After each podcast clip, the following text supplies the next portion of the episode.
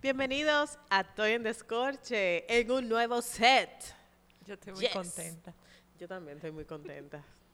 Me Digo, encanta. Yo amo tu casa.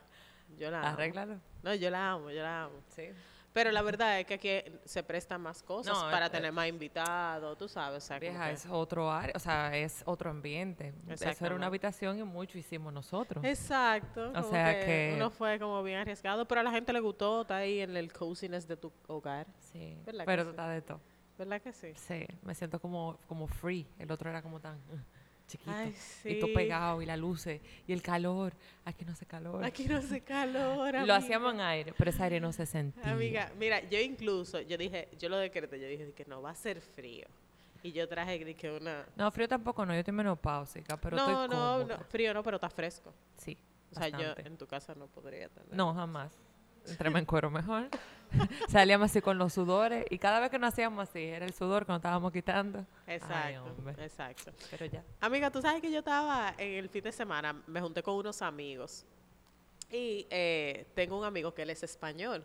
¿Sabes que los españoles son como muy orgullosos de sus vainas? Son como Sí. muy patriotas, ¿verdad? Entonces él estaba criticando los vinos californianos, porque él dice que yo no entiendo cómo es que aquí eh, esos vinos californianos, esa vaina, eso es, eso, eso, Eso, como vino tinto la fuerza para ellos. Exacto. Él dice que incluso están muy sobrevalorados, porque él dice de que cómo va a ser, de que, que un, uno de esos Nighting Crimes, 1.200 pesos, 1.300 pesos.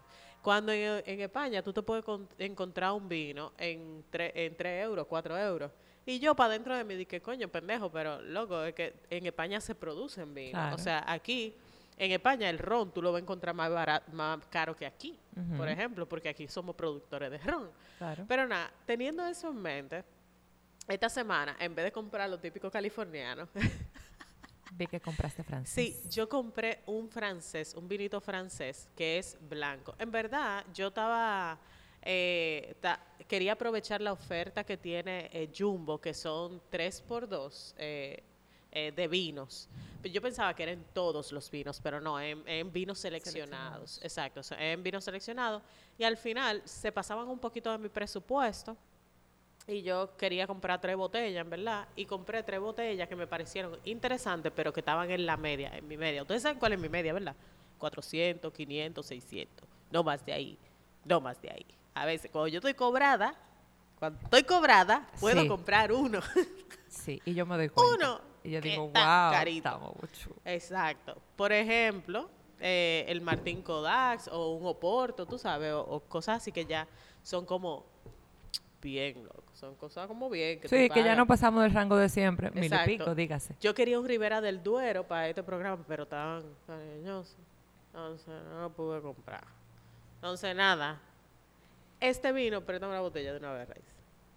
Este vino es un vino eh, blanco eh, francés y dice sweet white. Yo no lo leí el sweet. O yo no pensé que cuando ellos ponían sweet iba a ser tan dulce. Pero no es dulce que molesta. No, no es dulce que molesta, es como frutal. Es como, Sí. como si tú, estuvieras comiendo una fruta y tú la muerdes, ese dulzor que eh, emana de la fruta, eso es. Para mí me sabe a guayaba, yo no sé a qué le sabe a raiza. No, Ana. Es que bebí café antes de. ah, bueno, sí. No, no sé. Sí, Pero está me- bueno. Pero yo bebí café también. Pues no, no. Bueno, y la cuestión es que se llama Wu Wu. No sé si lo ven.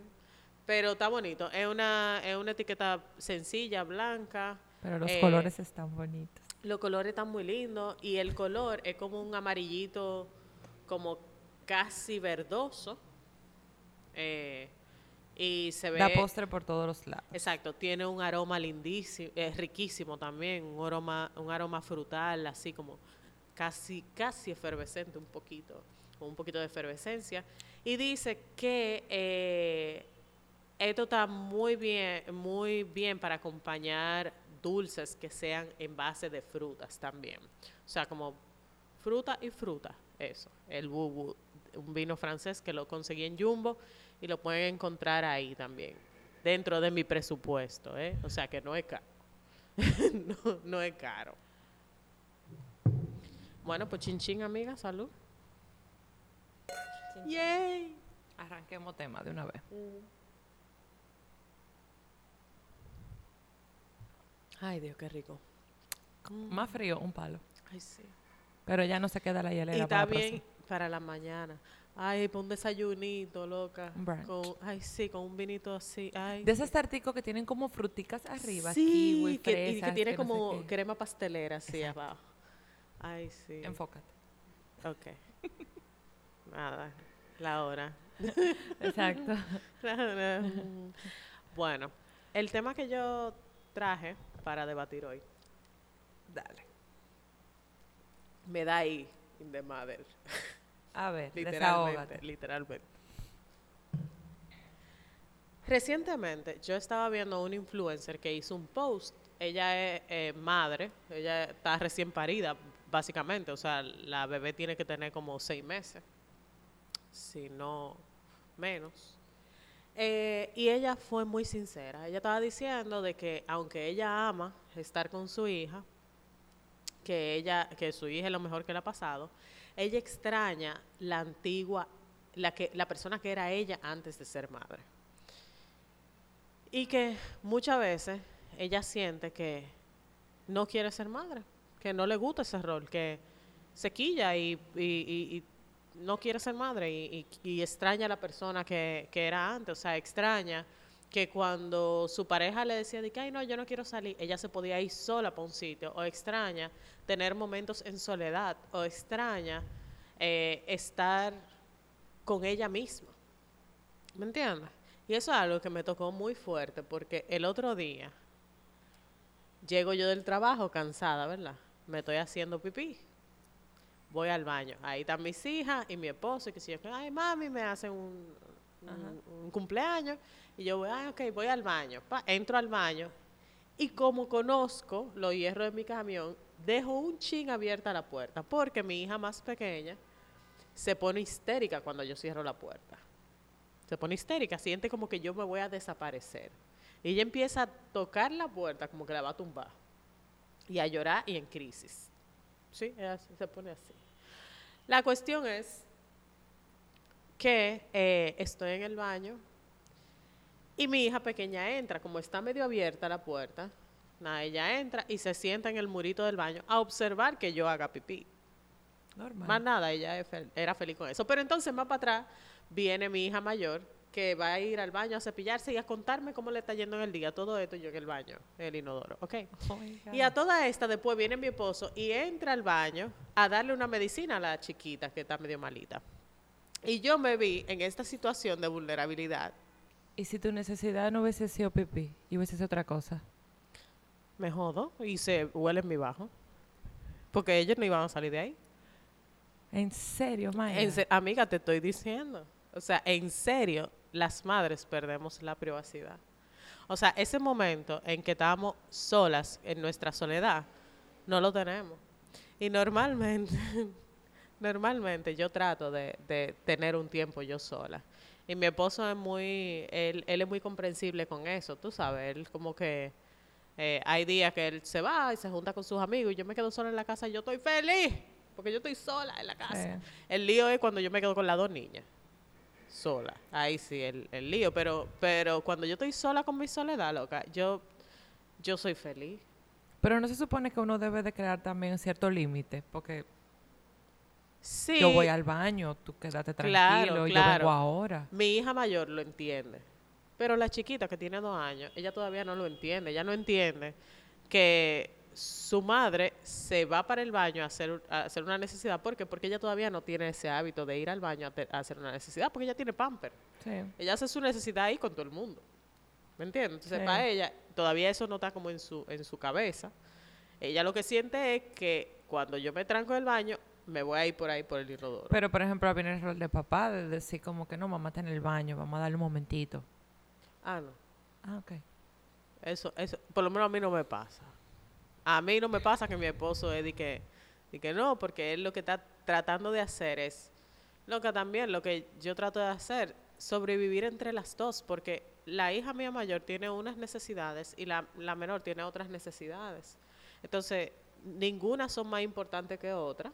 ¿Tú entiendes? Las dos son importantes. Entonces tú, tratas de, de como de un balance. Tú estás como un malabarista, tanto madre como padres. O sea, yo sé que la madre, la madre la tenemos difícil y la madre soltera la tiene más difícil, pero ¿y los padres solteros? Los padres solteros sí la tienen complicada. Porque por lo menos uno tiene un- una crisis de identidad diciendo, coño, pero, pero se supone que las madres hacen eso. ¿Tú entiendes? Como que se supone que la madre hace eso. El hombre, el padre soltero, tiene una crisis que es que inmediatamente está soltero y está con lo- la responsabilidad de los chamaquitos. Yo debería, yo- ellos deberían de tener una ayuda psicológica. Porque ellos no están programados para esa vaina. No. Para ellos, todo es, ah, no, eso, eso lo hace con la mamá. Y si son hijas, si son hembras, peor todavía. Sí. Porque no van a tener idea de qué diablo están pasando con esas chamaquitas. Y muchas veces, ahora que mi hija está entrando en la, en la pubertad, muchas veces yo tengo que frenarlo a mi esposo y decirle, loco, eso es normal, que las mujeres seamos así, eh, eh, hormonales. Eso es normal. Es normal que ella esté bien ahora y de un Y momento a otro se pare y se vaya. Sí. Eso es normal, porque él no lo entiende. A esa vaina él como que lo sulfura, ¿tú entiendes? Porque ya él tiene, él se encontró con una mujer adulta mayor, de la cual se enamoró y con la que decidió tener hijos. Que yo sí puedo controlar mis sentimientos y por lo menos yo sé identificarlo. Y yo sé cuando yo le estoy poniendo de más. ¿Me entiendes? Por los cambios hormonales. Pero no es que no existan. Es que ya yo sé identificarlo y sé controlarlo. Y sé dominarlo. Pero una niña de 10, No, 11 años, eso, ella ni no- sabe todavía lo que está no sabe lo que le está pasando. No. No. ¿Me entiendes? Y se pone peor. Na- claro, se pone todavía mucho peor. Son 15, son 16. Ay, santísimo. Mucho peor. Entonces, nada, es el tema que yo quiero traer. O sea, ¿en qué momento o si realmente estamos preparadas para dejar una vida que nosotros estábamos construyendo totalmente atrás para dedicarnos a otra vida que es ser madre y donde tu responsabilidad recae, por lo menos en esta sociedad, porque hay otras, otro tipo de sociedades donde en verdad tú como que no sientes la presión social de que tú eres madre y tú eres responsable de la vida de tus hijos, sino que es una, una, una responsabilidad compartida. Pero aquí en esta sociedad que es tan machista, que es como la de República Dominicana, aunque hayan hombres que sean que super open mind, que te ayuden y lo que sea, el peso social recae en la madre. Sí. Voy con mi punto. Ve con tu punto. Yo no sé, eh, de un tiempo para acá yo vengo viendo cómo la sociedad te empuja a que todo lo que tú debes de hacer es colegio, universidad, en ese trajín conseguirte al marido de tu sueño, casarte y tener un muchacho. Si tú no haces eso, tú eres jamona, te perdiste, que está tu juventud. O sea, tú tenías que casarte, tú tenías que tener tu muchacho, porque entonces cuando lo vas a tener, cuando es una vieja. Y como que la vida se acaba. Pero no nos enseñan colegio, universidad. Vive. Explótate, conoce el mundo, viaja, métete en amores, rompe, goza, besa, chulea, lo que te dé tu maldita gana. Y después que tú te conozcas y tú sepas todo lo que tú quieres, cásate si quieres, ten hijos si quieres. Y el que te lo critique, que se meta un dedo por el culo. Claro. ¿Entiendes? Entonces, yo lo aprendí a coñazo porque yo era de esas y me tocó hacerlo así. Que tenía de que un... Ay, mi amor, yo decía, plan. cuando yo tenía 18, yo decía, a los 28 ya yo voy a tener mi segundo hijo. Voy por 34 y nada más tengo plantas. Entonces, son cosas que tú vas aprendiendo a medida de que vas avanzando y madurando y vas viendo que la vida no se trata de eso. Ojo, respeto a todo aquel que lo ha logrado, porque digo, ese quizá era su sueño, Claro. ese quizá era su meta. Pero los hijos no se guardan en una gaveta ni se guardan en una maleta para tú decir, déjame oírme de bonche. Lo Exacto. guardé, eh, lo- como los juguetes, para que te se quede ahí y se ni le, puede, estático. ni le puedes dejar de que comidita, de que No, como no, a los no, como perritos. perros, que, tampoco. Déjame dejarle comida y agua No, y voy a salir. no. Y entre más sucede. veo la sociedad como está, entre más veo el mundo como está, yo más me alejo de querer ser madre. Primero, no me gusta cómo está este mundo. No me gusta cómo está ni siquiera el país. No me gusta cómo está esto. Entonces, también pienso en lo que ella pensó ahora después de que tiene un muchacho. A mí me encanta mi vida. Sí. A mí me encanta el hecho de saber que si yo me voy un fin de semana, si se me murió la mata, qué pena. Pero cuando yo vuelva, yo le sigo echando agua. Sí. ¿Entiendes? O sea, no tengo una responsabilidad, ni siquiera un O perro, planta Mayra. otra. O planta otra, o compra otra. Ni siquiera un perro, Mayra, porque todo, todo un sacrificio. Tú dejas de Claro. moverte por un animalito que tú dices, ¿con quién dejo un animalito? Sí. ¿Y quién me va a cuidar el perrito? Entonces, ¿pago un hotel de perros? No. No, o sea, son cosas que, que me gusta. O sea, yo, yo he adoptado esa medida de que me gusta mi soledad, me gusta mi espacio, me gusta poder ir al baño tranquila, Sí. el que nadie dependa de mí. A mí también me gusta poder ir al baño tranquila. Me imagino. Porque si ni siquiera eso puedes hacer, coño. Sí. Es, es difícil. Y, y te digo algo, nadie te prepara para esa vaina, loca. Es que se o sea, todo el que mundo tú lo decidiste y tú le das para allá. Romantiza lo- el hecho de que ser madre es la mejor decisión de tu vida. Tú sabes lo que es tener un hijo. Sí, loco, sí, es muy lindo. O sea, tú tenerlo en los brazos y, y tú decir, qué maravilloso milagro es el ser humano que nace un bebé, o sea, hace un bebé en la barriga de otro ser humano y nace y se convierte en un ser humano, coño, que camina, que habla, que piensa, que, que actúa, que, que, pero coño, también hace borrin- berrinche, también caga, también come. No, y que tu y también- responsabilidad para toda la vida. y Mayra. también no quiere comer ciertas cosas. Y, y- y también, Y que no importa cómo lo críes, porque lo puedes criar y puedes darle la vida y los carajitos son un loto, vieja. sí, Te puede salir un delincuente como te puede salir lo mejor del mundo. sí, No importa que tú hayas sido el mejor papá del universo y que lo crié como es y que, mira, le di una educación, lo puse en un buen colegio. Toda esa lo- vaina, Tú sabes que el buen colegio es un maldito sacrificio. todo ese O sea, un sacrificio buen colegio es un maldito sacrificio. Y te digo algo, no loca. Hasta tu no- mayra Mayra, depende de un hijo, porque a veces, y perdón que te interrumpa, Sí. a veces tú te sientes infeliz en un matrimonio y tú te quedas de que por los muchachos. Entonces mira hasta Sí. dónde incide el tú tener hijos y la responsabilidad de tú tener un muchacho, que hasta tú tienes que poner en duda o en juego tu felicidad. Porque otra persona depende de ti y tú no lo quieres y tú no quieres que no crezca en el núcleo familiar. Cuando Sí. tú ya quizás no tienes ningún núcleo. Cuando quizá tu núcleo se rompió hace años y tú crees que te la estás comiendo por el hecho de que están viviendo dos en la misma casa y no se han separado. ¿Tú me entiendes? O sea, ¿cuánto, cuánto sacrificio? cuánto Pero por otro lado también viene la parte bonita, porque los hijos, que tú tienes que tener a alguien que, que una descendencia tuya.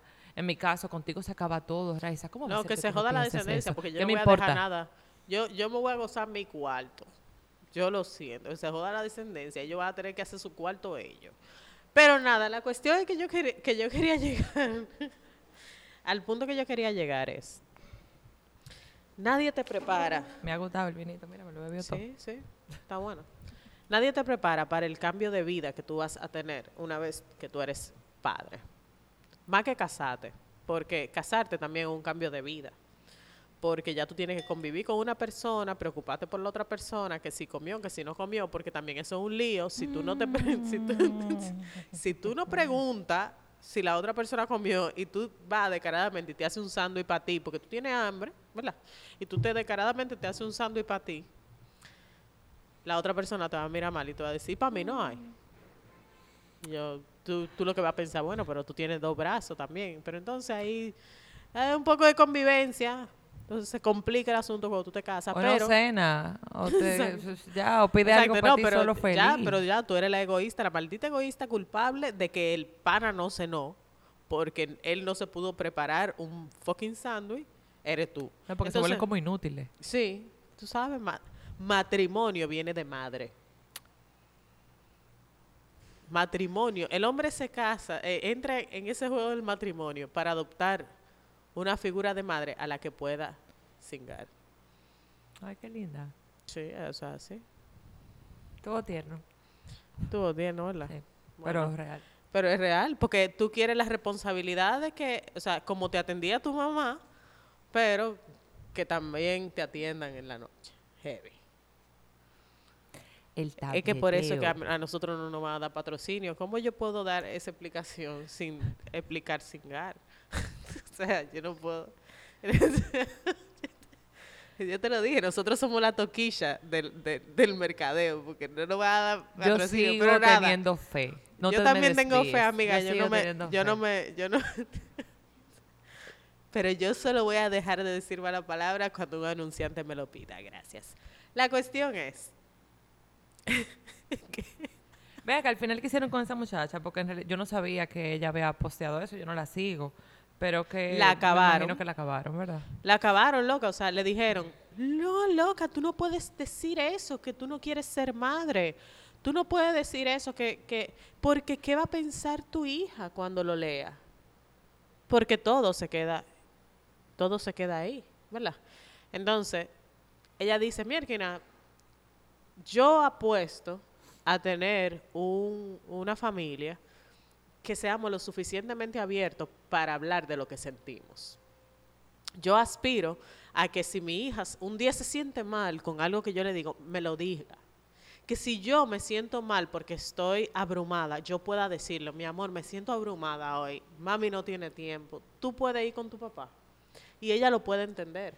Que ella entienda que porque un hombre le dice, yo no quiero salir hoy, esta noche, no es porque tú no le gusta o no te ama, es simplemente porque él quiere su espacio.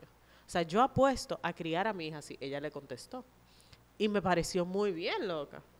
Me pareció excelente esa respuesta. Yo te apuesto que la mayoría de la gente que escribieron eso sienten lo mismo que ella, pero no tienen el valor por creerse. eh, No lo dicen en voz alta. No lo dicen en voz no lo dicen alta. en voz alta. Eso es algo que pensamos todas las Me madres. imagino. Raiza. Todas las madres. Me imagino.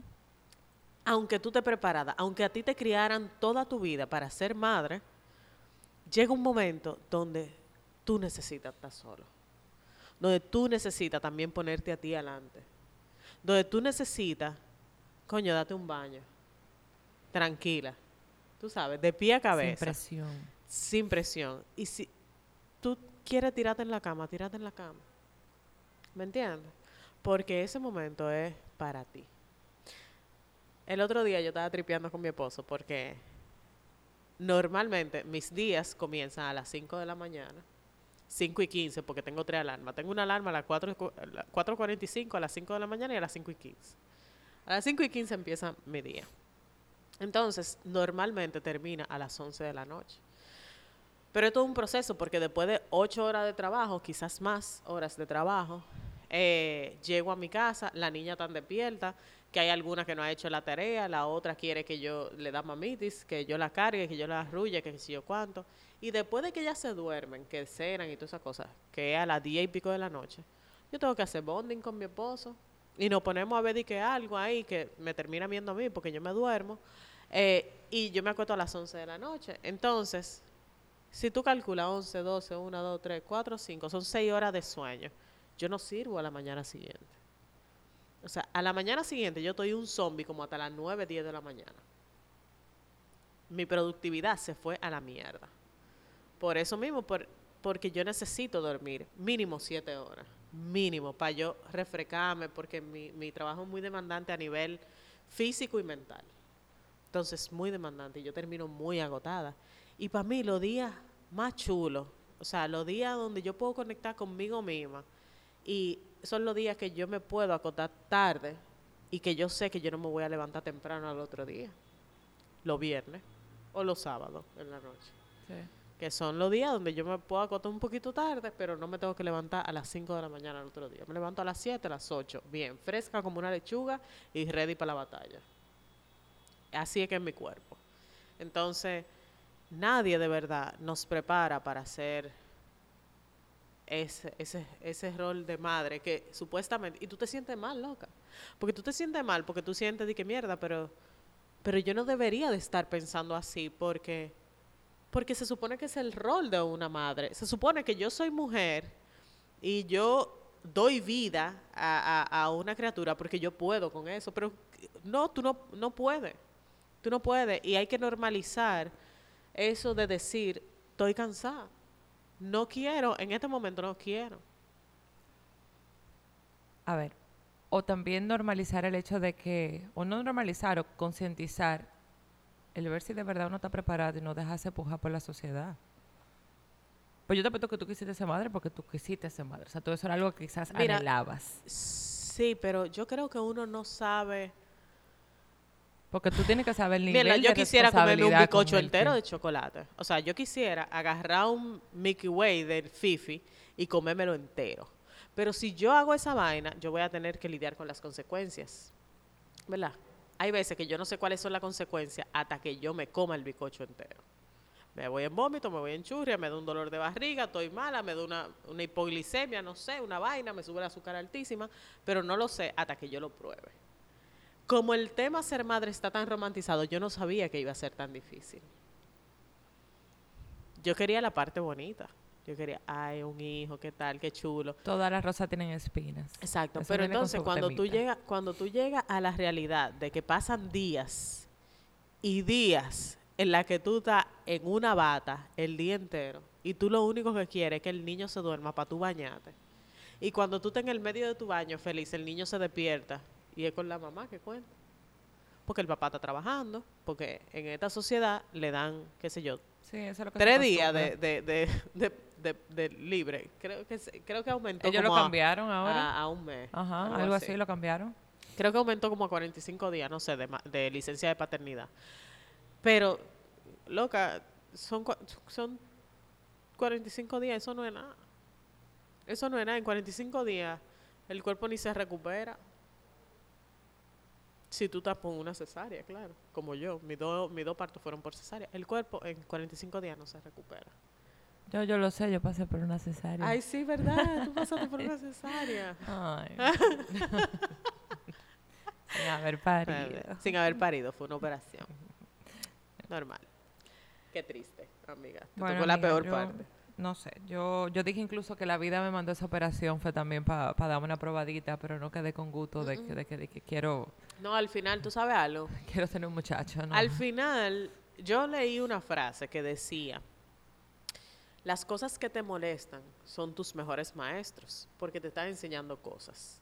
Por ejemplo, si a ti eh, el tráfico, los tapones te molestan, eso te está enseñando paciencia. Si a ti una persona eh, que viene a contarte su problema te molesta eso, que nada más te cuente su problema, te está enseñando a ser empático y tolerable y tolerante. ¿Me entiendes? Entonces, como que las cosas que te molestan te enseñan cosas. Igual, yo he aprendido a ser muy paciente. Mis hijas son mis más grandes maestros.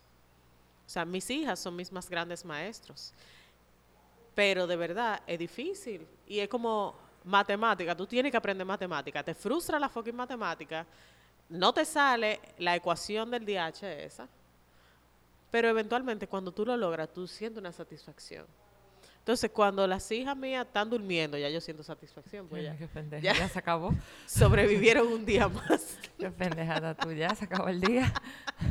ya la contaste. Sobrevivieron un día más. Yes, lo logré. como que esa es mi meta diaria. Entonces, tú tienes que tenerlo. Hay que coger, de verdad, como que ser madre. Hay que cogerlo día por día.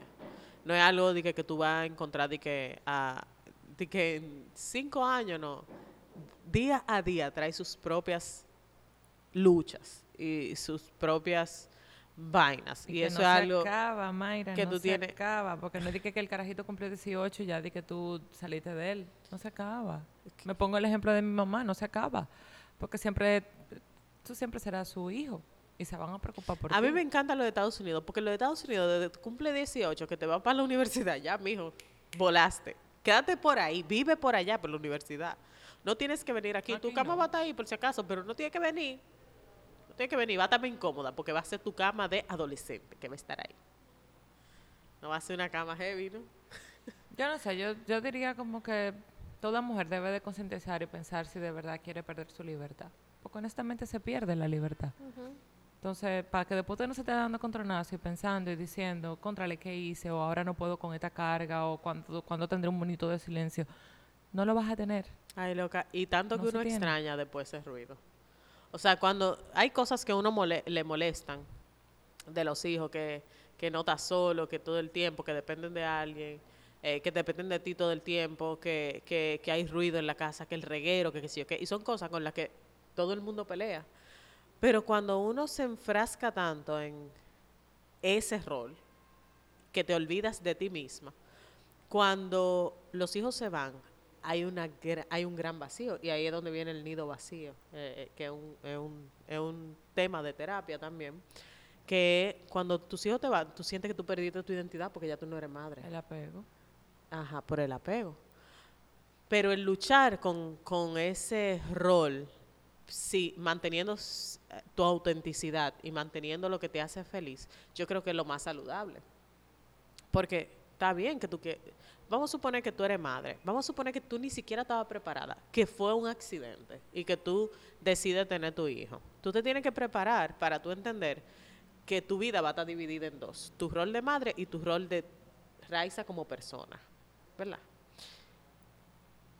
Y ser madre te va a traer muy buenos, muy buenos aprendizajes y, va a ser chulísimo porque vamos a suponer que tú hay cosas que tú la vas a poder disfrutar a través de los ojos de tus hijos. Ya más nunca tú vas a disfrutar tanto un, un cumpleaños de chamaquito como cuando tú ves a tus hijos jugando en los juegos y disfrutando el el cumpleaños, porque tú lo vas a vivir en los ojos de ellos.